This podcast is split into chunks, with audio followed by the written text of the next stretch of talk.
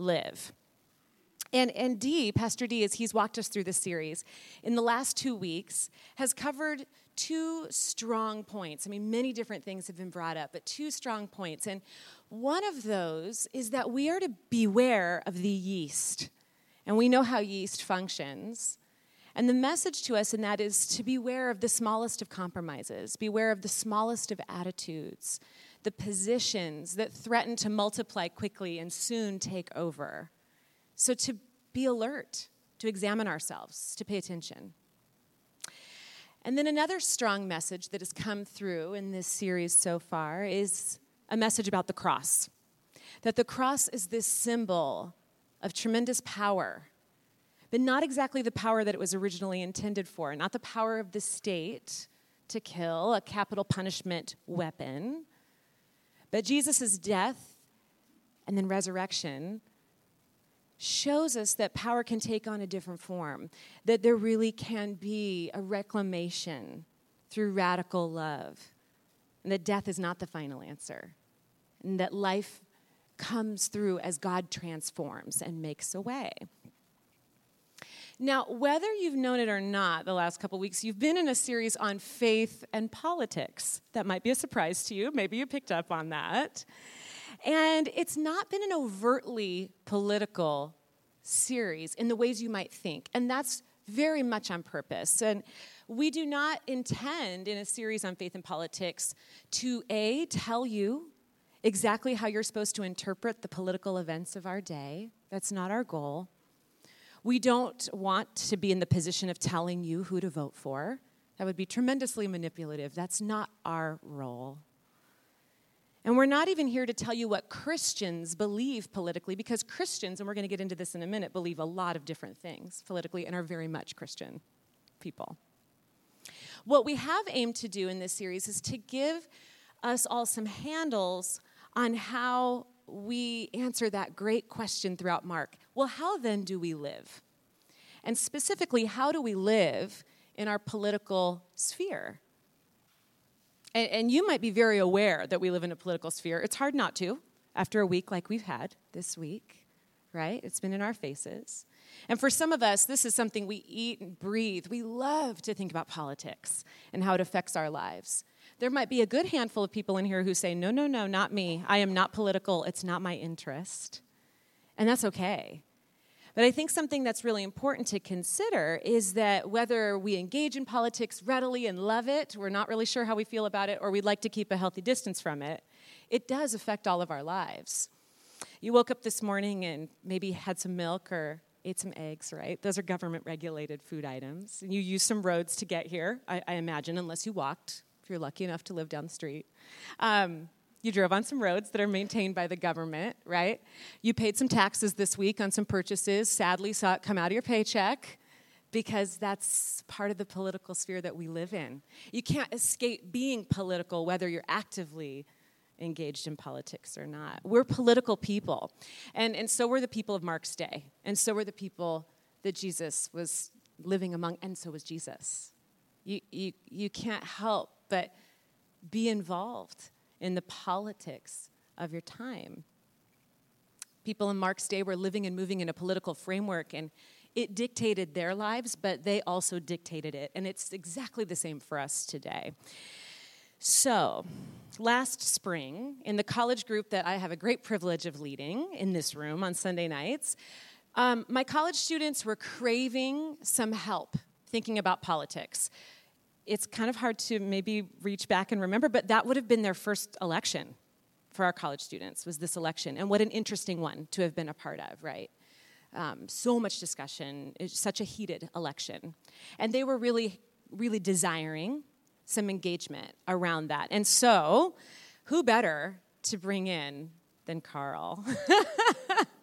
he asked for it. He actually I could said, give you a list, actually. Yeah. well, you did a great job. Um, in fact, Carl had asked me, hey, if there's ways I can help out with college group and I can talk about um, the election, the politics, uh, I'm, I'm, eager to have that discussion. We were eager to have that discussion. It was such a wonderful time. Um, he came for a couple weeks. Um, you study American studies. You almost studied theology, but look, here you are on the stage preaching today. Um, teaches literature next door at Point Loma, and we just had a wonderful time engaging with our college students. In fact, we were asked to co lead a chapel breakout on the same theme. And so we want to replicate a bit of that discussion today and bring that here to our church family. So, Carl, one of the main things that we talked a lot about, both preparing to teach college students while we were here with college students and at the university, one of the main things that we kept talking about is this great tension that all of us in the room live in, that we really have like a dual citizenship, right? We're citizens of the kingdom of heaven, but we're clearly citizens of a nation, most likely this one, but perhaps you were born in another nation or you hold uh, two different national citizenships. And, and that tension between being citizen of heaven, citizen of a nation, um, is largely affected, right? You've helped me understand this, is largely affected by what I believe is the purpose of a nation. And maybe even more by what I believe, what we believe about how God interacts with a nation, what God's relationship is to a nation. And you've really helped me develop some thinking along these lines. So, could you speak to that a bit? Sure. If I could just take a moment to, of introduction, too, because uh, this is a, a, humbling experience for me to stand before my own congregation and, and talk about these. And in part because as a college student, I was nurtured in this congregation. Uh, and across the way, started thinking about these ideas with my professors uh, as, as part of my undergraduate training. Went on to do graduate work in American Studies, and for the last 30 years, my professional life has been revolved around thinking about aspects of American culture, talking about aspects of American culture with students on a daily basis. And I've been trying to do this as an, since an undergraduate, been doing this self consciously as a Christian. How should I be thinking about these things as a Christian? So, uh, the book, there's a, a historian helped me tremendously, a historian who is an expert in the 18th century, looking at the way English Christians and colonial Christians uh, in around the time of the American Revolution thought about uh, God's work in history and God's work with nations. In his study, he found three fundamental basic categories, and, and it's been compelling for me because I, I still hear these categories articulated around me. The first is, is a position that says that while in the Old Testament, in the biblical era, God raised up uh, people groups, God raised up nations to do his will, that since the, um, the, the death and resurrection of Christ, and since the founding of the Christian church, God no longer raises up nations, no longer raises up people groups, but judges people individually and raises up the church. That would be one position that people, that people take. The second position is that no, no, just as it was in the biblical times, God can raise up nations now. That he continues to judge people individually on their discipleship to Jesus and works through the church, but God can also, at times, raise up a nation to do his bidding, to do his will, and can also judge a nation, therefore, for being unfaithful, for being um, um, destructive to human flourishing in some way. A third position says that not only does God raise up nations, but if we are taught to read the Bible well and we can unlock the key, there's a way of reading Scripture that will tell us exactly how God has worked with nations in the past and might anticipate how God is going to work with nations in the future. That third position has, has given rise over the last, goodness, 150 years to a pretty consistent tradition in American culture of prophecy belief and prophecy conferences, books written by people who, who believe that they have the key to unlock future events and know what nations God will raise up at any given moment. Know, thinking about the fact that Christians hold those three positions helps me understand not their politics, but how much, how much weight they put on politics. Because if you're, if you're in that middle group, Christians in that middle group who believe that God still raises up nations, it, it will not determine their political beliefs, but it may con- greatly contribute to the intensity with which they engage politically. So I've certainly known uh, brothers and sisters in Christ Oh, uh, let me say one other thing. In, in, an American context, this is often called, people in that second group are often um, associated with an idea called American exceptionalism. You may have heard this. It's something that one time only scholars talked about, but it's in the popular discourse of our world very much these days. A belief that, that America is in a special, in a particular relationship with God, that to help God accomplish God's goals in history. People in that second group, then, I've, I've certainly encountered brothers and sisters in Christ who believe that, let's say, God is going to judge America because abortion is legal, or God is going to judge America because uh, same sex marriage is legal. I've also known people who have said that God is going to judge America because of our high rates of incarceration, especially of men of color. Or that God is going to judge America because, unlike many other industrialized nations, we still practice capital punishment or that God is going to judge America because we do not welcome the immigrant, the stranger at our gates, regardless of their documentation. So you can see then that, that people across the board can be in that second category. It can lead them to very different political commitments.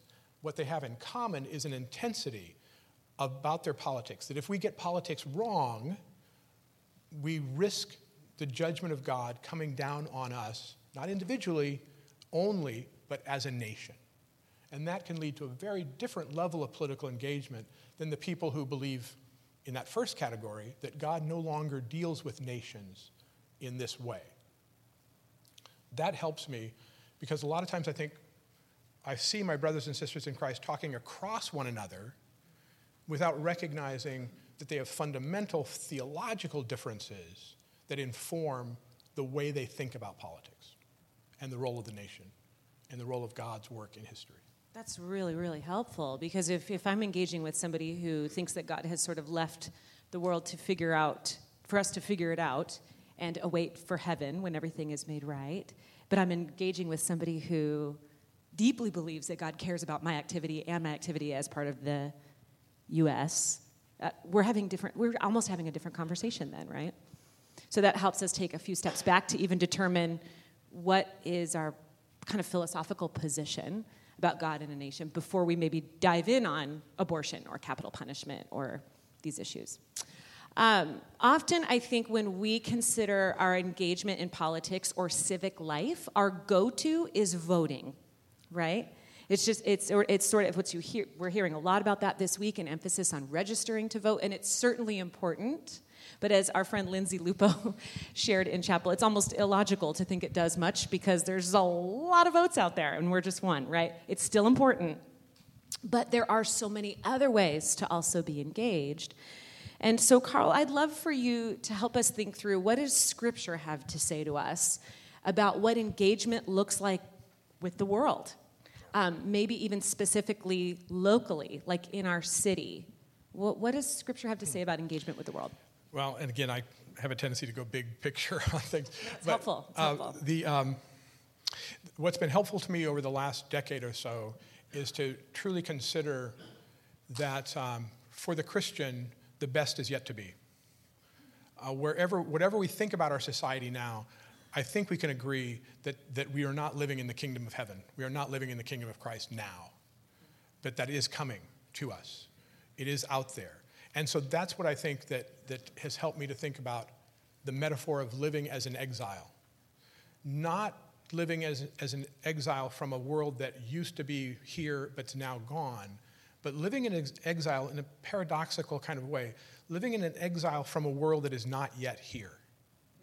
I await the kingdom of heaven. I await the kingdom of Christ. And I live here knowing that this is not my final home. This does not let us off the hook in terms of engagement. This is not the position that would say, therefore, I'm not going to be involved in my world at all. If I go to the, if I go to the metaphor of exile and I think about the children of Israel living in exile in Babylon, it really helps me.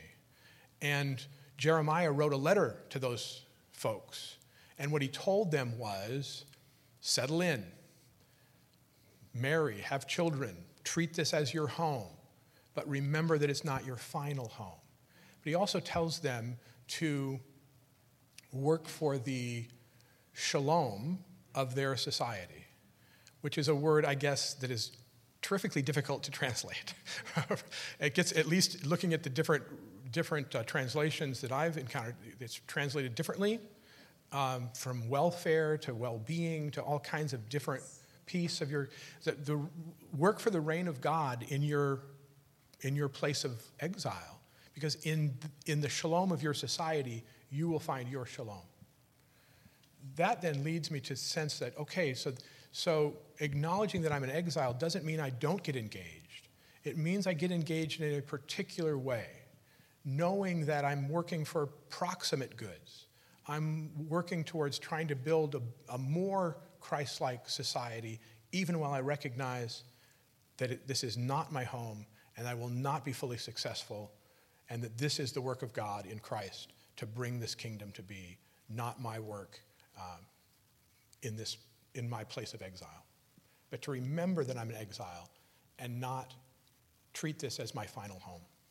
So it's, it's like when you hear in scripture about co kind of co-laboring, like co-working with Christ. That that imagery kind of comes to me as you're talking. That it is God's work to be done, and we get this tremendous privilege somehow of being agents of being used by God, right? And that that could look so many different ways eh, as in terms of our civic engagement. Well, and especially in a society that is. Um, some people call post Christian, some people call diverse, whatever it is, where we are engaging oftentimes with people who do not share our fundamental theological positions. How do we work with folks in that way when we differ so much on some fundamental areas?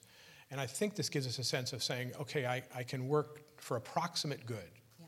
I can work for, to, to make things a bit better, even while I acknowledge that they don't share my fundamental theological position they may not have the same final goals as I have, yeah. but we can be, at least at this moment, strange bedfellows, very strange bedfellows at times, mm. but we can work in conjunction with others, even while acknowledging they do not share our fundamental theological commitments. That's really good. And that, that sort of leads to the next thing I want to ask you about. It's a biggie, and I hope you solve it for all of us right here, okay? No pressure. So, I would love, Carl, for you to tell us how.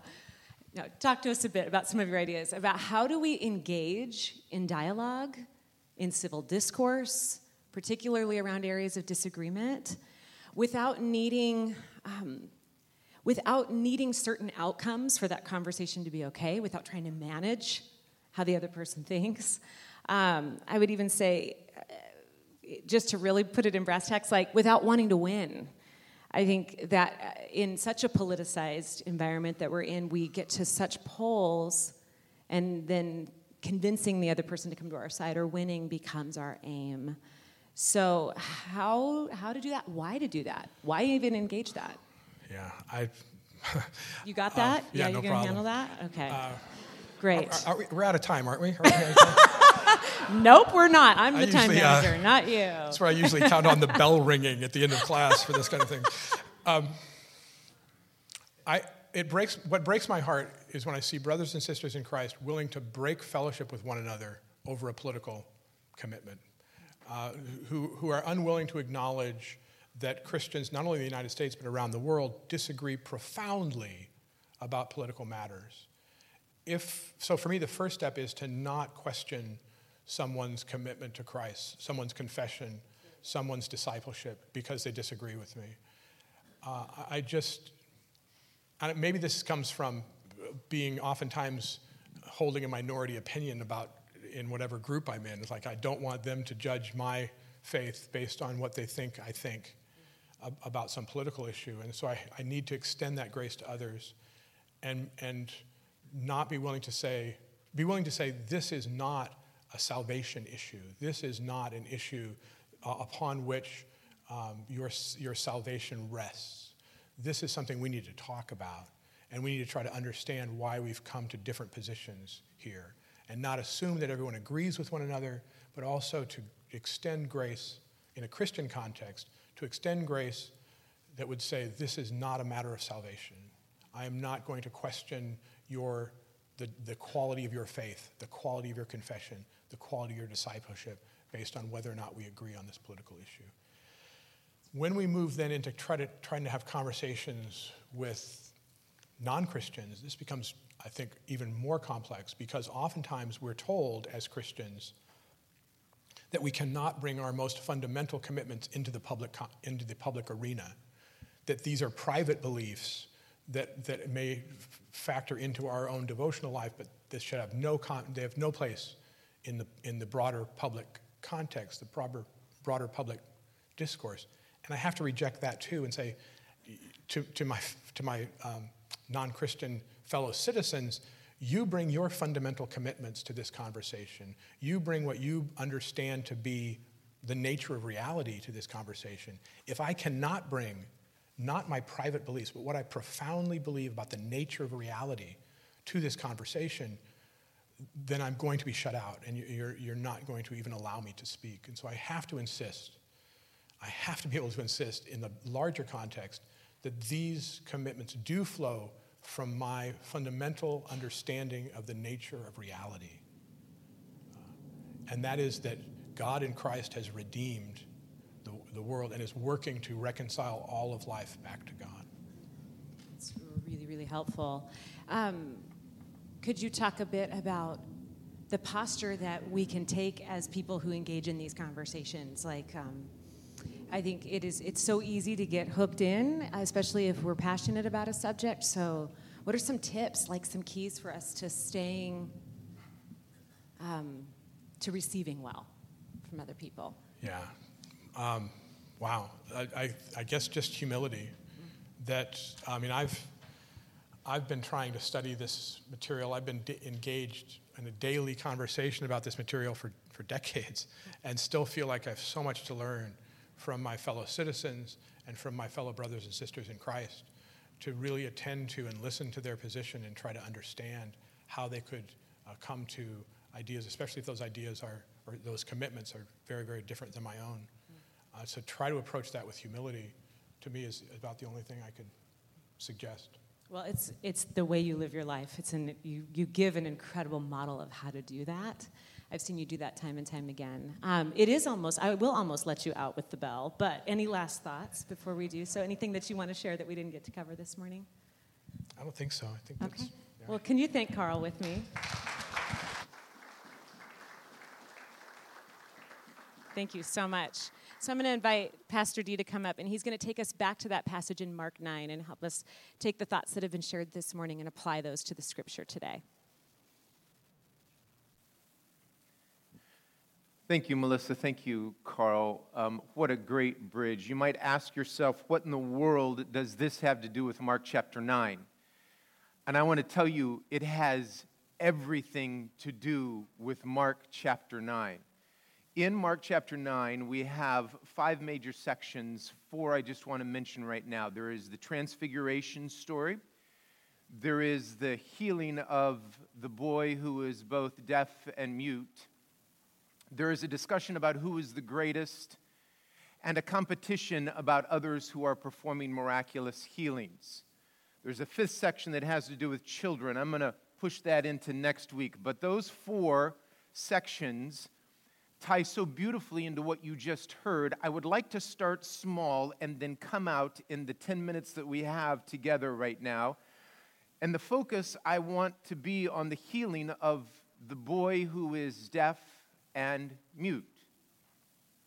There are some who would suggest that Mark does a wonderful thing in this story by including pieces that seem to connect all of the previous healings into this one. It's not to say that this is somehow made up by Mark, but the way in which Mark presents it brings together the previous nine healings in the Gospel of Mark, almost as if to say, this is this is huge. Pay attention.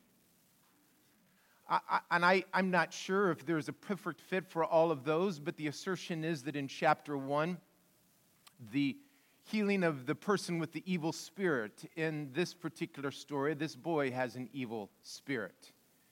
Also in chapter 1 is the healing of the leper.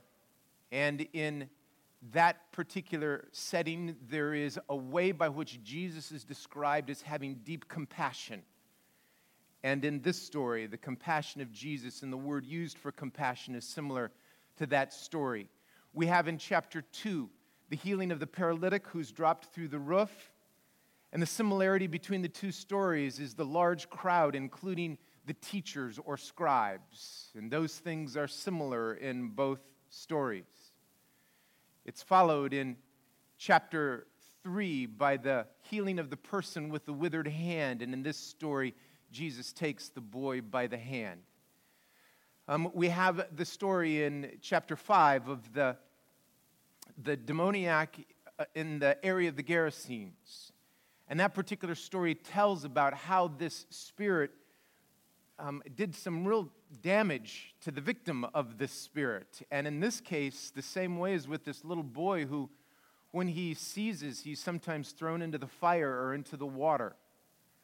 There is the story also in chapter 5 of the ruler's daughter who was brought back from life. And in this story, we hear of the boy who appears dead after the evil spirit leaves him. And it's as if Jesus brings him back to life.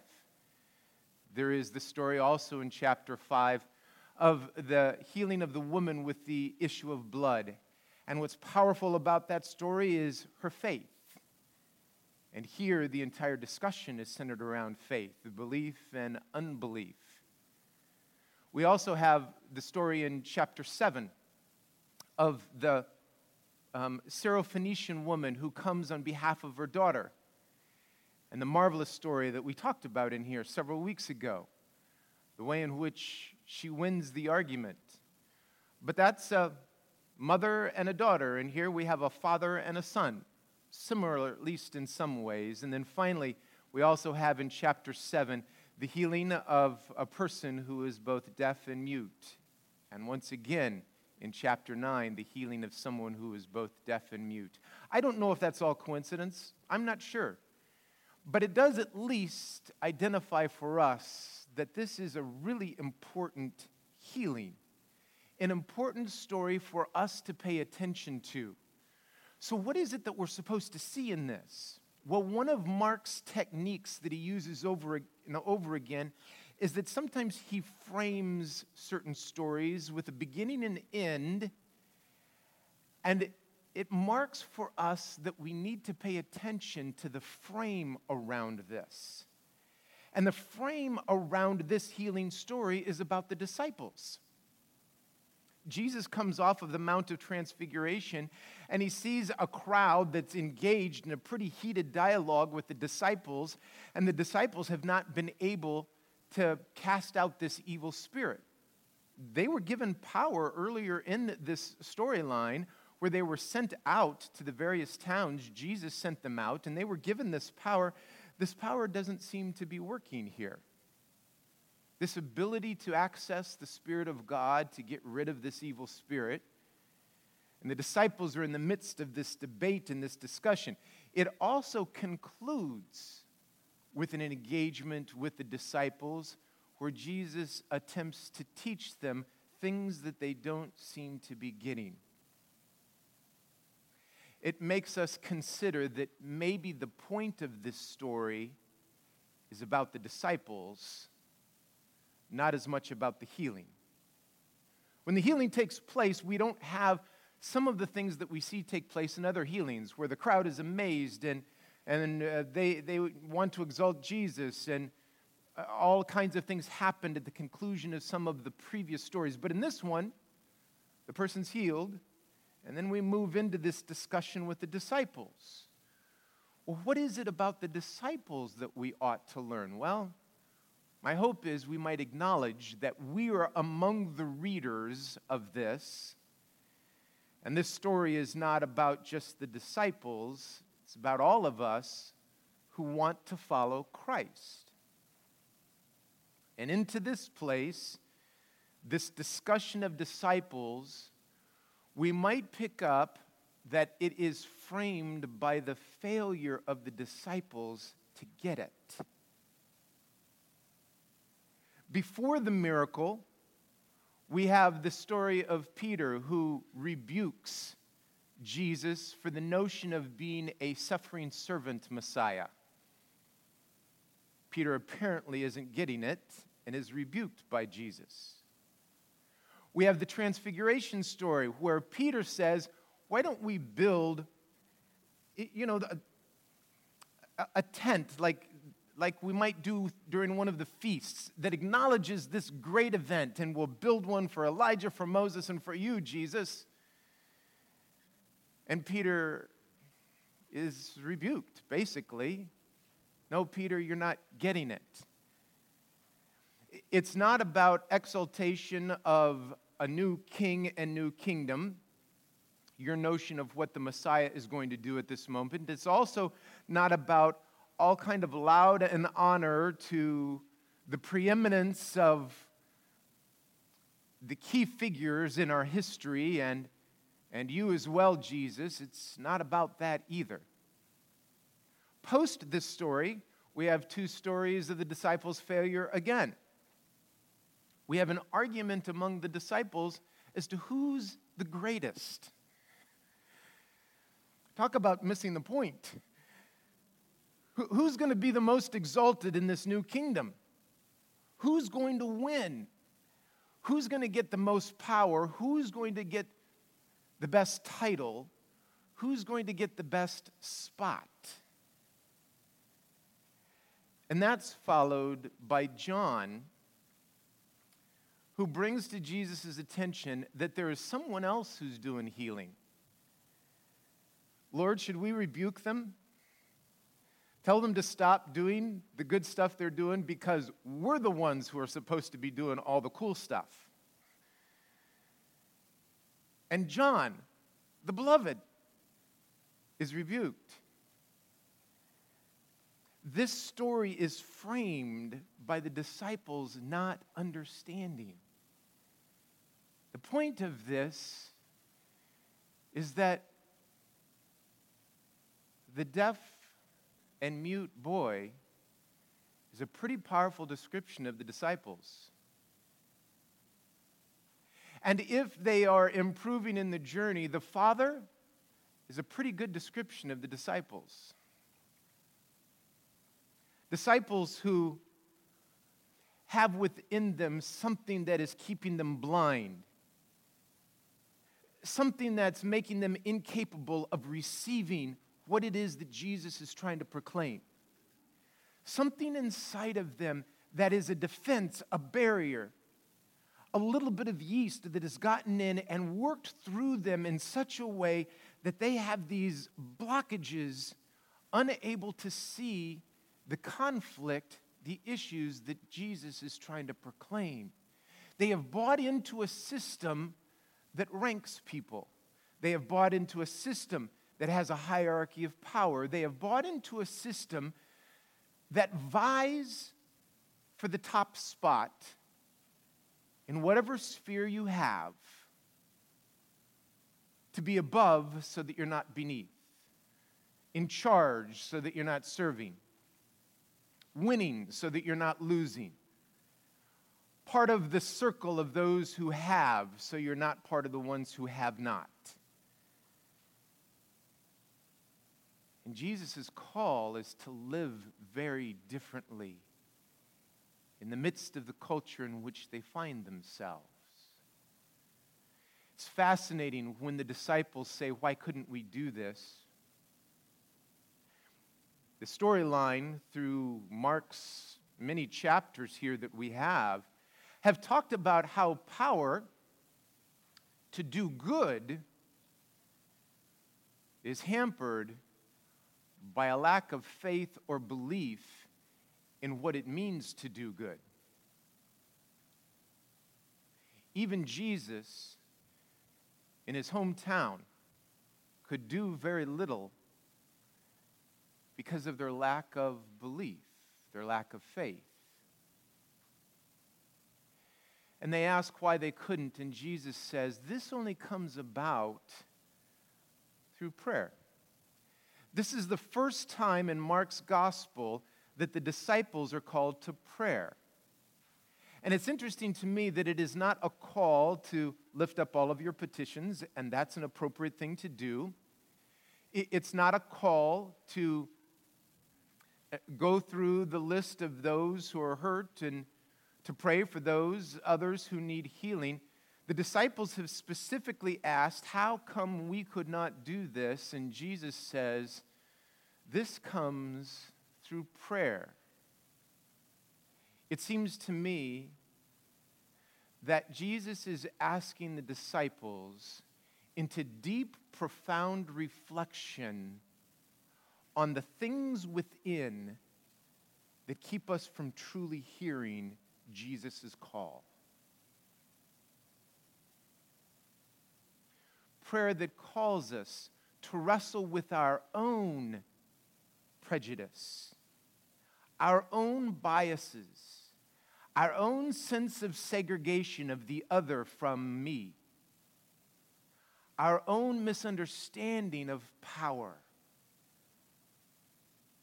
A call to prayer that challenges the disciples in their exercise of faith. This longing from the Father that says, Oh, everything in me, I want to believe. But there's so much in me that's unbelief. So much that I don't even know or understand. Oh, God, will your Spirit examine me? Transform me from the inside out. This message of Jesus is profound in how we engage in our culture.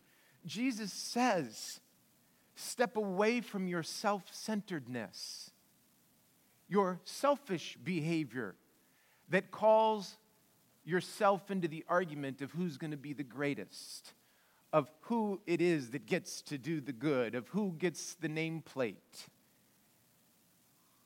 take up the cross. Acknowledge that you might be crucified for taking this posture. If you actually begin to believe that the way in which you engage may be more important than the outcome of the engagement,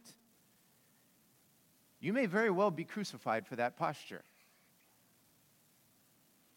If you decide that winning is not everything, that winning is in the hands of our Creator. Salvation is accomplished by our Messiah. Our calling is to follow Jesus. And Jesus says, step away from the selfish endeavor of engagement. Recognize that how we engage may lead to crucifixion. And follow me in service. And trust that that is the revolution that might begin to change our neighborhood, our city, our country, our world. It begins by a confession oh God, I'm trying to believe, to understand what you've called me to do. Help me in my unbelief. Help me to step away from my incessant desire to win. Help me to step into a place where my engagement is an engagement of love and compassion. And I'm willing to step into that place knowing that many will not understand that posture but to do so because you've called me to follow your footsteps in serving one another. Jeremiah's petition to the people settle in, seek the best for the place where you are living, but recognize that you are an alien in the land in which you dwell. And my spirit will be with you my promises true. The power I offer you is the power of the resurrection. And that's all the power you need. I'm going to invite